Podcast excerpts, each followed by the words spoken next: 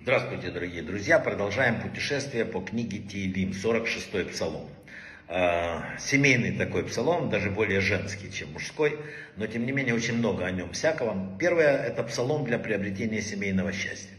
Если вообще сделать общий вывод со всех источников, которые есть по этому псалму, то этот псалом читает для мира, покоя в доме, покоя в семье. Э, и все э, абсолютно сходятся во мнении, что он помогает обрести семейное счастье. Но самое главное, это то, что мысль, которая в нем идет, это вера. Если ты веришь, уповаешь на Бога, то все решится и получится в любой ситуации. Э, он особо интересен для женщин, написано, если проблемы с мужем или как-то читают обязательно этот псалом.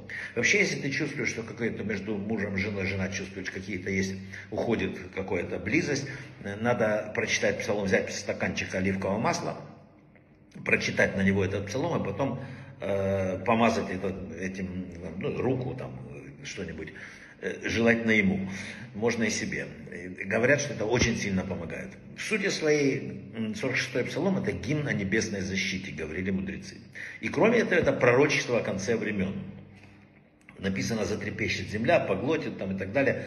И э, написано, что все народы распознают руку Бога в конце, и самое главное, сожжет он в огне колесницы. То есть, наконец, уже войны прекратятся.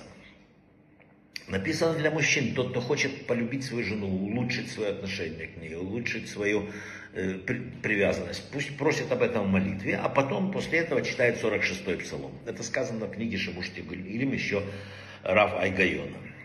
Э, вообще написано, что супругам при неудачной жизни очень важно читать этот псалом, лучше всего вдвоем.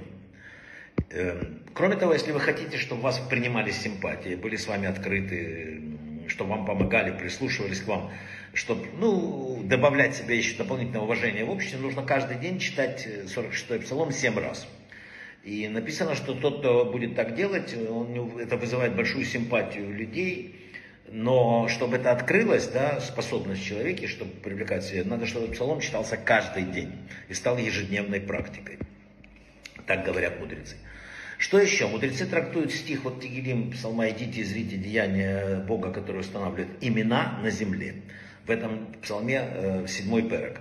Всевышний устанавливает имена на земле. То есть Бог написано что в Кабале? Что при сотворении мира Бог уже постановил, сколько людей назовут Ривенами, сколько там Шимонами, сколько Нахманами, я знаю.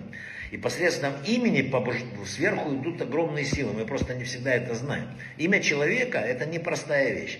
И Балшемтов сказал, что имя человека таит в себе великие тайны. И вообще написано, человек должен вдуматься в свое имя, в сущность этого имени, потому что имя это корень его души. У каждого человека есть корень души, соответствующего имени. И надо, чтобы человек знал, какие праведники назывались таким именем, чтобы какие люди большие, чтобы понять это. Вся жизненность человека написана в толковании, кстати, к этому псалму. Это его имя.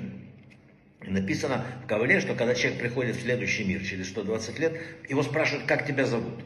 Что за странный вопрос? Потому ему зададут вопрос, почему ты не жил в соответствии с твоим именем. То есть то, что не положено тебе было, там не было сил на это, не было энергии, с тебя за это не спросят. А вот то, что положено было для твоего имени, ты не сделал, э, жил ли ты в соответствии с именем, достиг ли вот совершенства в отношении своего имени, это спрашивается у человека. Ну и, наконец, это пророчество о том, что после прихода Машеха войны прекратятся, и дай Бог, чтобы это произошло быстрее в наши дни. Брахава и Аслаха.